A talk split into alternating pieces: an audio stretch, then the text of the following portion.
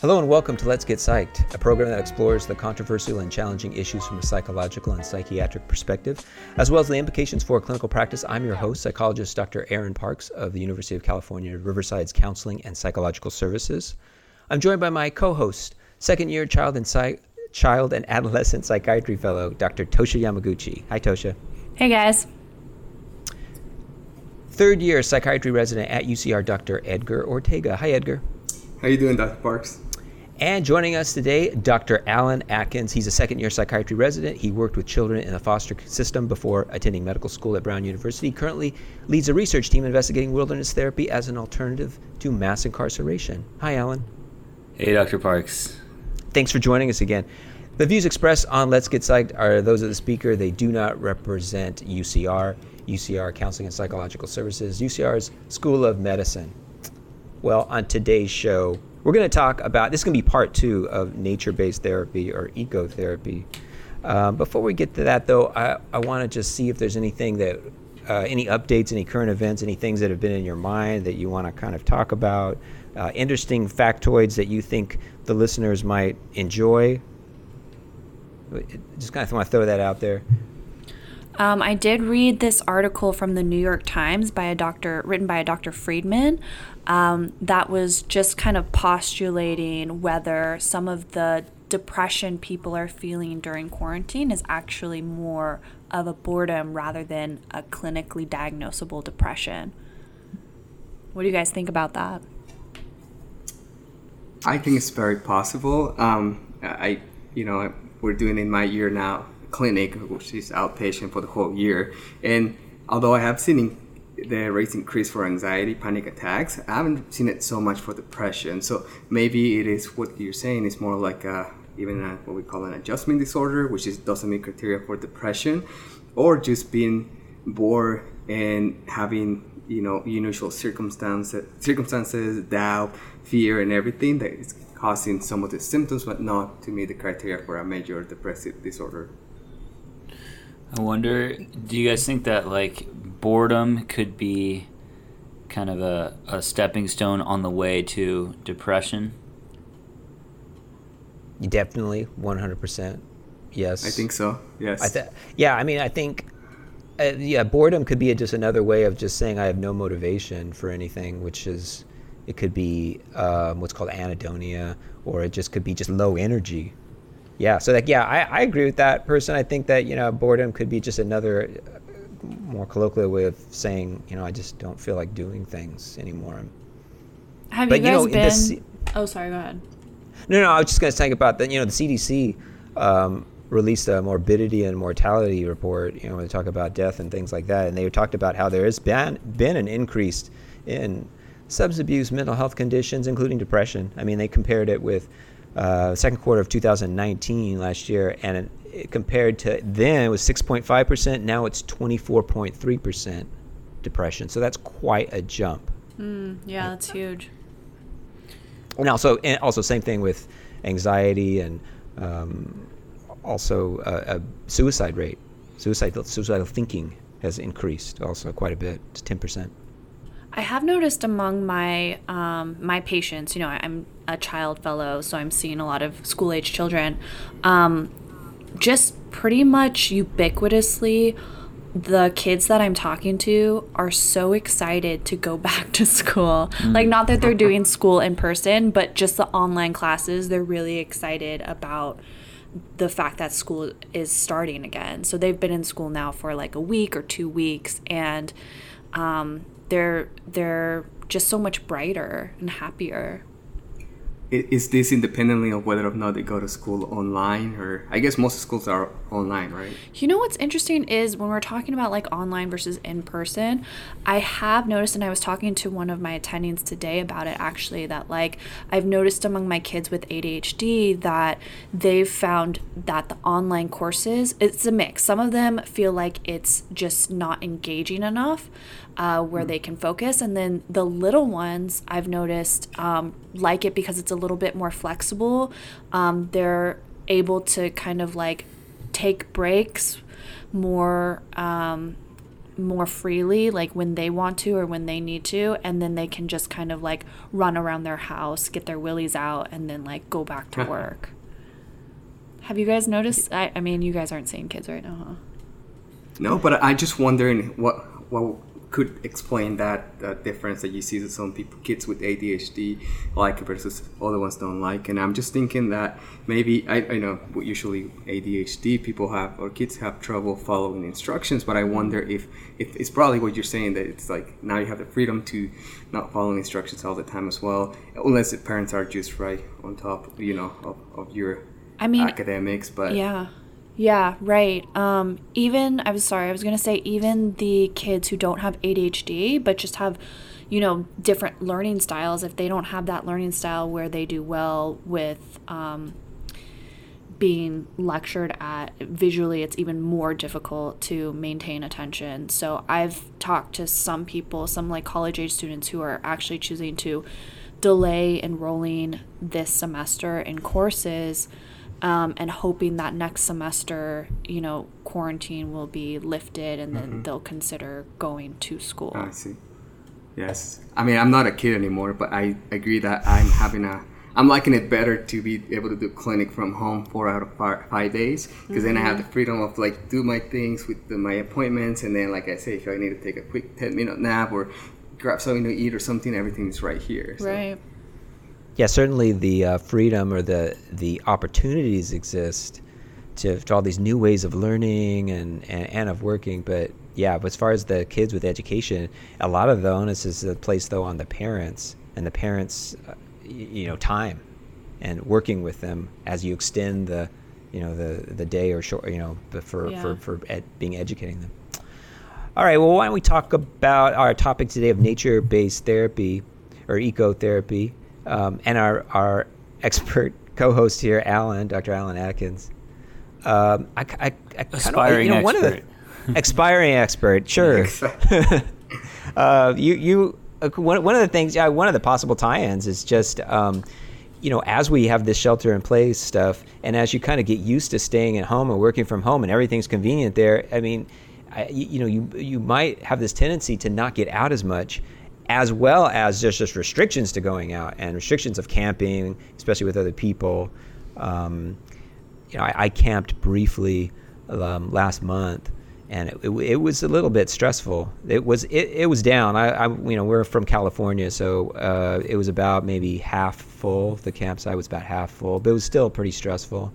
But uh, that can lead to a disconnection with nature. What are your thoughts about that, Dr. Atkins? Yeah, I think that one of the things I struggle with in, uh, in describing the need for nature-based therapy to people is that it is um, there's so many reasons why it's helpful and, and necessary. That's and, and some of them seem obvious, uh, and one of them I think is that is is like you know the technology having kind of crept insidiously and increasingly into every part of our life. Um, makes it so that this is uh, you know ever in of ever increasing importance. But that point feels like kind of a one that will be acknowledged by people as obvious or one that's kind of uninteresting and so I rarely talk about it. But I think it's maybe one of the most important points. Yeah, and so if you if you were designing a program of nature-based therapy to help with the problems that we were just talking about, most uh, depression, anxiety are are going through the roof basically. Wh- How would nature-based therapy be utilized for some of these folks that are, are really struggling with the shelter-in-place restrictions? Yeah. Yeah. So, um, all right. I just, pick- I'm I, that's how I start my interviews. I start it by putting this super broad question. This No, really this is a involves great a lot of question. complex I'm things. just struggling. I, I'm struggling to pick from my thoughts, and the one I'm going to go with is this. So, so when you meditate or when you go on a backpacking trip, you are um, kind of creating a situation where you're going to be late. You're where you're you're committing to something that may at some point become involuntary. So when you go on a backpacking trip, you leave and you say, okay, I'm going to get myself one day out at least, or far enough out from the parking lot that if I have some kind of a, a need later on, I'm going to need to deal with it with what I have.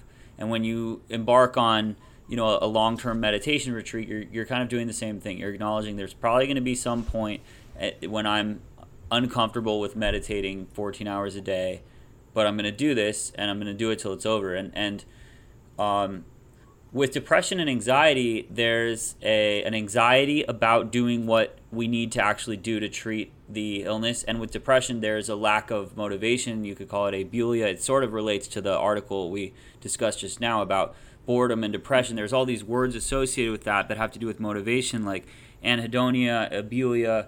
Um, in the extreme, I think they call it uh, like dyskinetic mutism. Um, and You might want to explain some of these uh, terms you're using. so I think so. So the the way abulia I think was explained to me in in medical school was in some forms of dementia, particularly. You could take this person's favorite food and put it in front of them, and they would not move the foot to get it. Um, and I, I can't speak to the you know the areas of the brain that are behind that, but nature-based therapy is kind of uh, putting you in a place where you have to be mindful for some time, where you're committed to being out there and actually doing healthy things for yourself um, for a much longer time than a one hour therapy session. No, that's really uh, fascinating. How you know, yeah, that you put yourself in a position where it, you're drawn to do some of these things because you must live and you must survive in the wilderness. Can I ask Um, a question? I'm I'm wondering like how how many of these kids, like what percentage of these kids are there voluntarily versus like they are just choosing like a choice from a list of options? Like is it you you know, are some of these kids you mentioned it's a alternative to going to a like a criminal justice system? Like, That's what I would envision for it. I think it's largely an alternative to going to residential. It's something that's often offered when residential treatment hasn't worked for things like conduct disorder, substance abuse.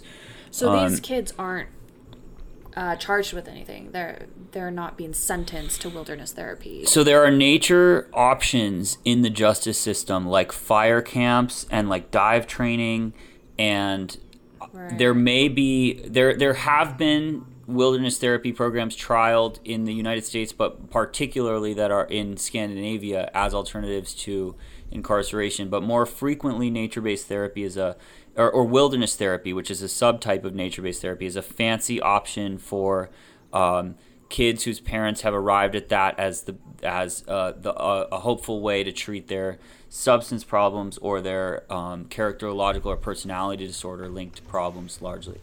I guess I'm having a hard time understanding like who has access to this now.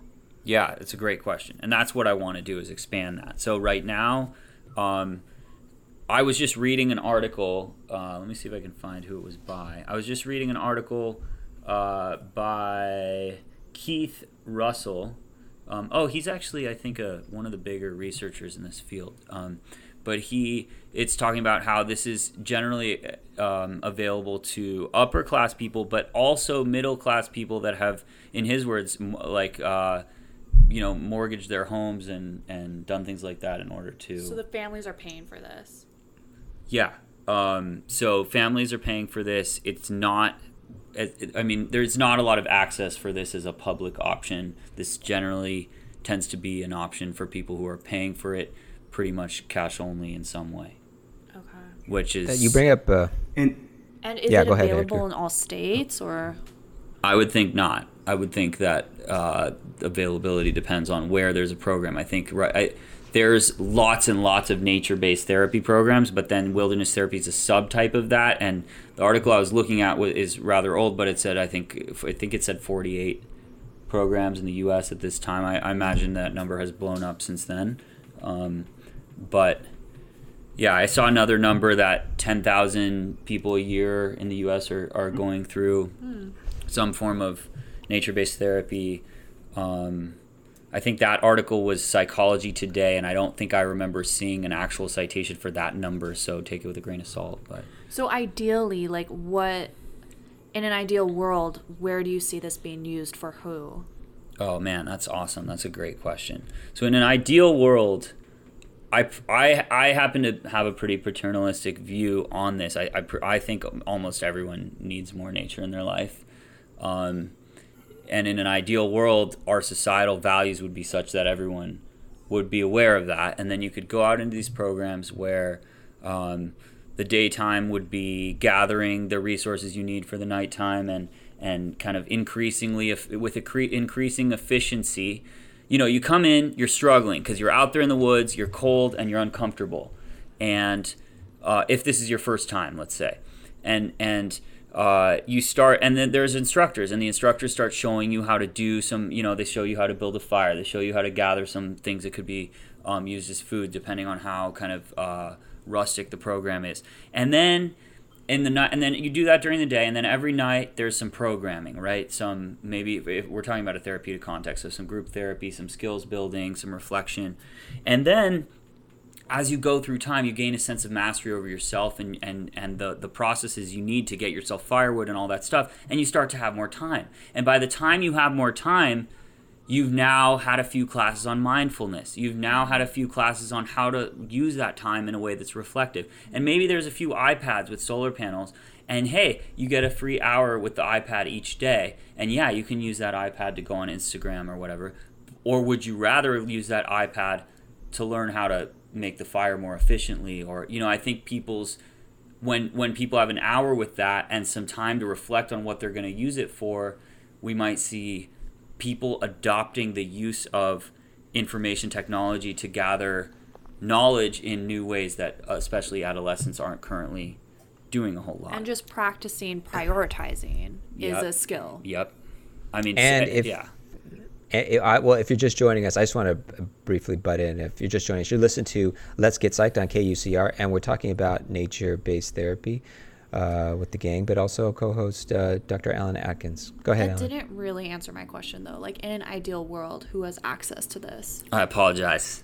I will attempt I, to. I'll answer it for you, rich people. Yeah. Okay. Well, that, or, no, no, that's not the ideal world. She asked about the ideal that's world. That's the current. Oh, the ideal. So what I'm working the for. The ideal world, you have an option for everything. That it will be covered by insurance. Right. Yeah. Exactly. Right? That will be the ideal world. Exactly. Because it takes if you can afford to pay, and this is what I have in terms of numbers, if you can afford to pay twenty to thirty thousand dollars for a like sometimes a month or a couple months at a time, uh, if you can afford that for your kid and your kid needs it, then yes. But I think part of also what is not covered by many insurances, from what I got, is that there wasn't enough evidence and i think there's you know it started with like this kind of camps that you said then it moved to oh it seems to be working and you know moving more to therapy including cbt all the other things that you talk about but then and then the regulation like agencies start to look into it to standardize more the practice and also exactly. look at the data but i don't think if there's enough data to say or maybe there's nobody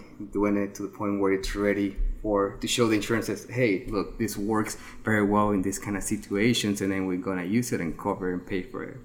Yeah, what you said was was right on. So so. I would say there is enough data right now, um, or at least on a lot of things. What I'm looking at particularly is medication management. What my, my latest project is medication management and wilderness therapy because I don't think there's really anything known about what's going on from program to program with that. But there's lots of data. Like we found in our first right. literature we review, we found 200 English language articles on adolescence and wilderness therapy that were kind of within the criteria that we had set. There, there's a lot of data showing this stuff works, but um, it's not it's not by the medical field. It's largely done by social work. It's and it's um, it's not. I mean, right now I think there's a a lot of structures that are the way they are because they've been the way they are, but also that are creating jobs and profiting off of being the way that they are, right? So like addiction rehab is one of the when right. people talk about wilderness therapy being really expensive and is it worth the insurance money? Well, what's the alternative here? We're talking about people who failed multiple residential stays or rehabs. And this stuff, I think and and I don't have data to back this, although there may be the data to back this. I haven't seen it in the English language. This stuff may work better than inpatient rehab, um, and it has Or- clear segues to step down programs. Like you do well in wilderness therapy, you can go to California Conservation Corps where you're going around doing conservation work, getting paid away from drug temptations. And so this stuff, if if you consider that it works um, in Scandinavia, it works to have a much much lower. It, it's been shown to have a much much lower recidivism rate when we associate it with the more the incarceration population. It's arguable that this stuff will turn out to be considerably cheaper. And I would like to make a plug for one of our earlier episodes. I think it was like number 50 or something, where we had a guest who talked about the corruption of addiction rehabilitation centers. Oh, I, I Yeah, I, I haven't mean- checked that one out. Definitely. Um, how dare you not listen to our podcast, uh, uh, Alan? But anyway, um, no, I think ideally we do want to move to something other than the residential treatment group home. Uh, and I feel like, uh, you know, at least in California, we have been moving uh, away from that for at least the last 20 years or so. We're it trying to find 50, different.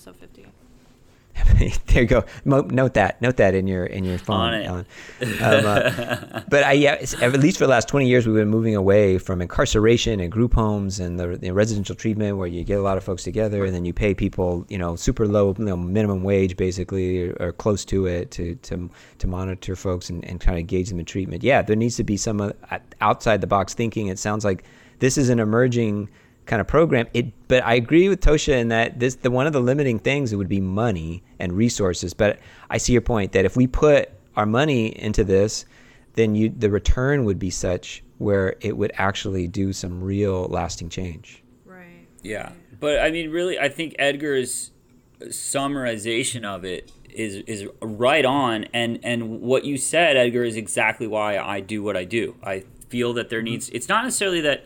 I do, I do think more research needs to be done, and more research with control groups needs to be done. I mean, partly you don't have huge pharma company, companies, and you don't have huge you don't have a huge Right. industry funding this. There is an industry; they are getting organized slowly, um, but it's not the way it has been for other entities.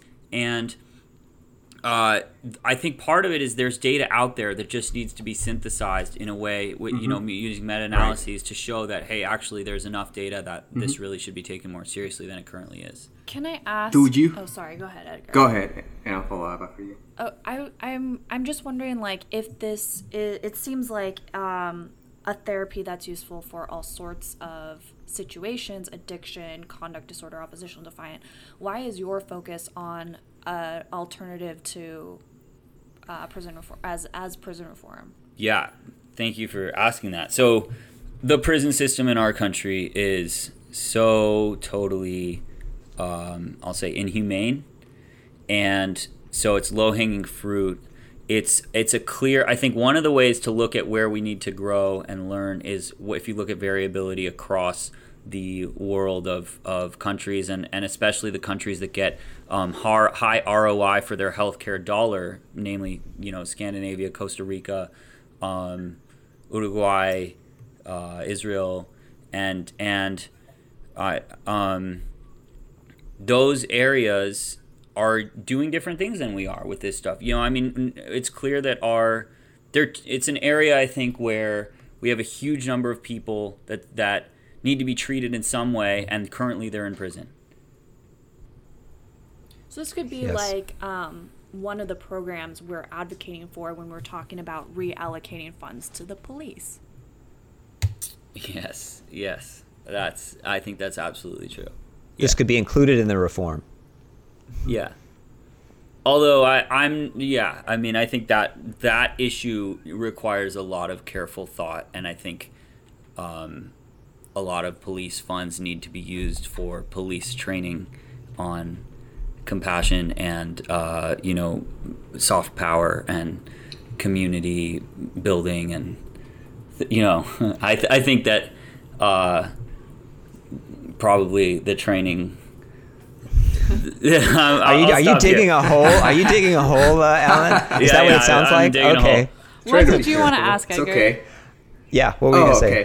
I, I was just gonna ask in terms of like the data, right? Because is there any? I, I came across the statistics, like you know, like in the short term, and while they're doing there through those months, they like 83% of people are doing better. 58% like very well. Um, maybe 17%, 50% still struggling. Sometimes they stay longer because of that. But is there anything like long term? Because that's what I didn't completely come across. There was one study, I think, by the Journal of Therapeutic Schools and Programs uh, by Dr.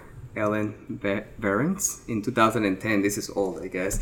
But they tracked people for six years, but only for the six months follow up after that. And they said, yeah, about six months after the program, they were doing still very good, mm. emotional, like with the emotions, life skill, interpersonal relationships, self confidence, and emotional control but only like six months out of that. Is there anything? And if you don't know, it's fine. But is there anything long term so far, or that is starting to be looked at? There is. There's longer term data, and you know because we our lit review was fairly extensive. I, I don't have in front of me like an immediate answer to that question in terms of the author, but there were ones that.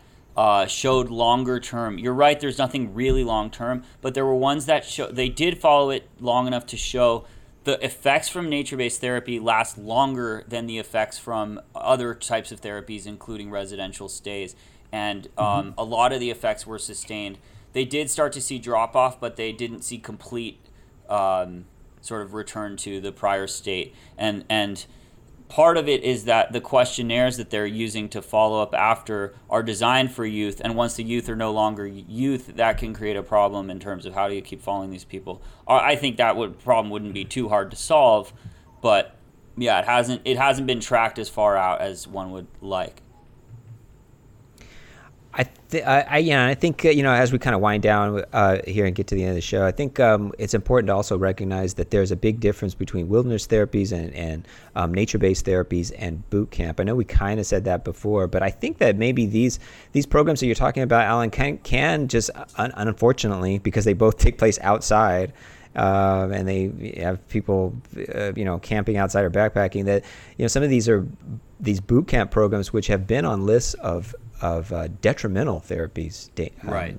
Uh, right. that absolutely do not help. Where it's uh, where they're they're kind of uh, you know kind of berating. It's like it's almost it's you know to think about a military boot camp where you're kind of tearing the person down, and then you know making them do a bunch of chores and then building them back up, where it has proven not to work. And those can be quite damaging. And they and these things, which have involved, like you said last week, it involves, you know, connecting with nature because um, you know nature uh, has a kind of a self-correcting, self-regulating kind of process to it, and as you become more connected and deeper into that process, there will, there will be change in your mental health. Yeah, I think there's physical activity too, right? Absolutely. Physical activity, endorphins, you know, uh, brain amyotrophic peptide, and other things that can also help with mood as well the the nature based therapy world is highly variable, but I think the spirit of the nature based therapy world as it currently exists is highly humanistic and exploratory, and it's it's a far cry from the problem that used to. I, I mean, the, the, boot camps I think are less of a of a thing than they than they were. I think largely because the public is aware of what you're talking about. And that'll be the last word. Thank you for joining us here on this edition of Let's Get Psyched. Uh, today we talked about nature-based therapy, ecotherapy, and thank you to our co-host, Dr. Tosha Yamaguchi, Dr. Edgar Ortega, and our resident semi-expert on nature-based therapy, Dr. Alan Atkins. I'll take it. Good. And now, if you have comments or questions about the show or suggestions for the show, you can write us at getpsyched on KUCR at gmail.com. That's getpsyched on KUCR at gmail.com. And you can also listen to past episodes of Let's Get Psyched on your favorite streaming platform. This episode was recorded in each of our respective homes and then mixed by our producer at KUCR, Elliot Fong. So special thanks to him. And just reminding you, tune in next week for another edition of Let's Get Psyched.